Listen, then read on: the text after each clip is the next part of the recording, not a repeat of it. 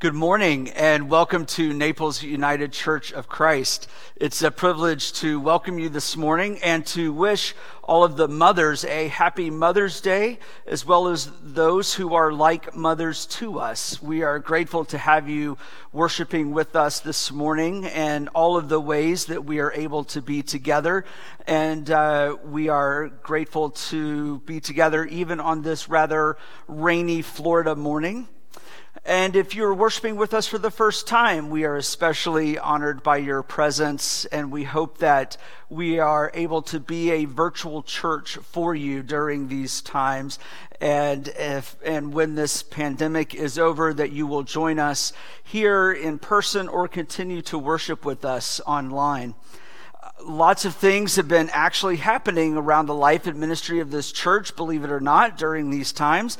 I'm pleased to report that our early childhood learning center, Precious Cargo Academy, uh, opened this week and uh, their census reached into the 80s, which is about half capacity. Um, but they are under lots of rules, lots of protocols, but lots of happy children and lots of even happier parents uh, that they are back open. And, uh, and so we're grateful for Dr. Leanne Badham and her staff and all of the amazing things that they do there. And so we're glad to have them back open safely. Last week, I uh, mentioned and we started the giving button uh, here on the live stream. The Facebook giving button is on its way. We're still finalizing all of the paperwork for that. But the giving button on the live stream, we want you to know we learned some important things that we're still learning about it. And that is, uh, it goes live before the service, and then as worship begins, it fades. Unless you move your mouse on top of the uh, service, it will reappear. And so we're working with live stream to understand more about the dynamics of that button. But also, we want you to know that is a secure uh, donation site. And um, as I like to say, it's the uh, offering plate of the 21st century. And so I want to way because it has been a tradition of this congregation for many years that our Mother's Day, on Mother's Day, we receive a special offering for one of our mission partners, Baby Basics. And so today our offering is going to Baby Basics and Baby Basics provides uh, diapers for parents who are working but need help with the, the costs of those basic uh, essential items, such as diapers. You know, when I served on the board of Baby Basics, I learned about the immense costs and burden that some of those just basic baby supplies cost. And so they are able to do this not only here in Collier County, but there are baby basic chapters throughout our country. And we're fortunate that the founders of Baby Basics, Jean Ann and Dick Lynch, are members here at Naples United Church of Christ. And we're very proud to be their church home. And so, one of the ways that we support their work is we are actually a distribution site out of McSpadden Hall and I'm proud that they have continued to distribute during this time of pandemic. And uh, another way that we support their work is through uh, an offering that we receive on Mother's Day. So when it comes time for the offering after the sermon, you will see, if you again move the cursor across your screen, you'll see that give button. We hope that you will give and give generously. Or you can mail a check to the church. Of course, we check our mail each weekday and just uh, put Baby Basics in the memo line. You can go to naplesucc.org uh, slash donate, and there in the drop down menu is Baby Basics. You can designate your gift that way, or you can call the church office in the morning and uh, charge your credit card. And we're happy to receive those gifts on their behalf and pass that along to them. I want to let you know that our Wednesday activities continue this week at noon. We have our midweek meditation, and then at 5 o'clock, we will have our clergy roundtable. And so we hope that you'll tune in via live stream and Facebook Live and be a part of both of those. And then next Sunday at 4 p.m., there's going to be a really fun event. You know, one of the things that we miss uh, for all of us during this is the opportunity to sing together. And so uh, Dr. Becky Weiss Rumpf, uh, Dr. Alexandra Carlson, and our chamber choir have put together a really fun event uh, in a congregational sing along. And so what you will find is some very familiar hymns as in Becky has promised me there's nothing unfamiliar in this. And so what it will be is you'll get to hear the organ, you'll get to hear the piano, you'll hear our chamber choir, and then you'll have the lyrics uh, on the bottom screen graphics. And it's at four o'clock next Sunday, and it will be a good old fashioned sing along where you'll get to sing some of the great hymns of the church and enjoy that time uh, virtually. And so we hope that you'll make plans now to join us next Sunday, 4 o'clock, live stream, Facebook Live, so that you can uh, enjoy and get your uh, lungs moving along and, and get your vocal cords in shape for the time when we do get to return in person for worship. Those are all the announcements I have for us at this time. So, indeed, as an intergenerational congregation, let us prepare our hearts and join together in this opening hymn this morning. Will you join your hearts with mine in prayer? Let us pray. Loving and gracious God, we continue to give you thanks for the gift of this day. And we ask, O oh God, that as we continue in this time of worship, that you would speak either through me or in spite of me but that above all else we would hear with clarity what it is that you say to us this day. All of this we trust and we ask in your many names. Amen. Have you ever wondered how the authenticity of a particular painting or sculpture is determined? I recently read an article about this, and it was fascinating to learn how experts look for unique characteristics or quirks held by each artist that give away their identity. It could be the type of bristle in a preferred brush, or it could be the location from which a marble slab was quarried. It could even be something as subtle as the depth of the paint or the lightness of the chisel. All work together to portray the artist as much as the artist was working to portray their subject. Writers and speakers are artists as well. They too demonstrate the same tendency towards unique mannerisms and literary tics. For example, the annual Hemingway Write Alike contest, sponsored by Sloppy Joe's Bar, one of Hemingway's favorite haunts, pokes fun at Hemingway's run on multi clause, described to death style by challenging contestants to limit their entry to one single sentence. Entries regularly run over half a page or more in length, but they are just one sentence. By the way, in case you were tempted to enter this year, the contest, which is usually held in June around Hemingway's birthday in Key West, is canceled this year due to the pandemic. Biblical scholars also look for vocabulary or voice to determine the authenticity of any text.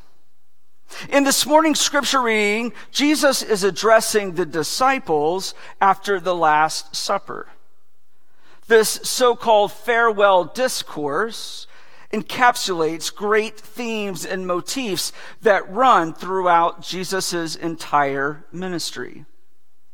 In the 12th verse, Jesus utters what biblical scholars identify as one of his favorite verbal tics or traits. A phrase that he repeats over and over again.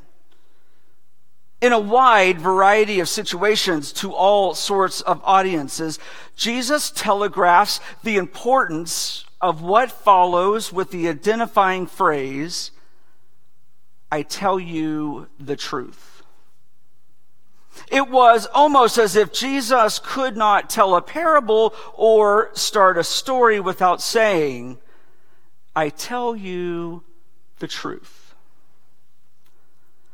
The New Revised Standard Version, the translation that we use here, translate this phrase as very truly I tell you. While the King James Version records, verily, verily I say unto you. Most literally, the translation in English would read, Amen, Amen. I tell you the truth, Jesus says in today's text.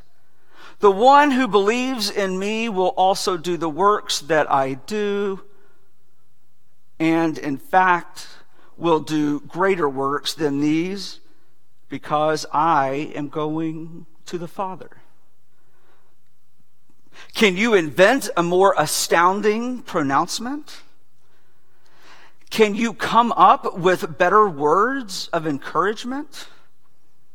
This truth, the promise of Jesus' continuing presence, must have been music to the ears of those confused listeners at the Last Supper.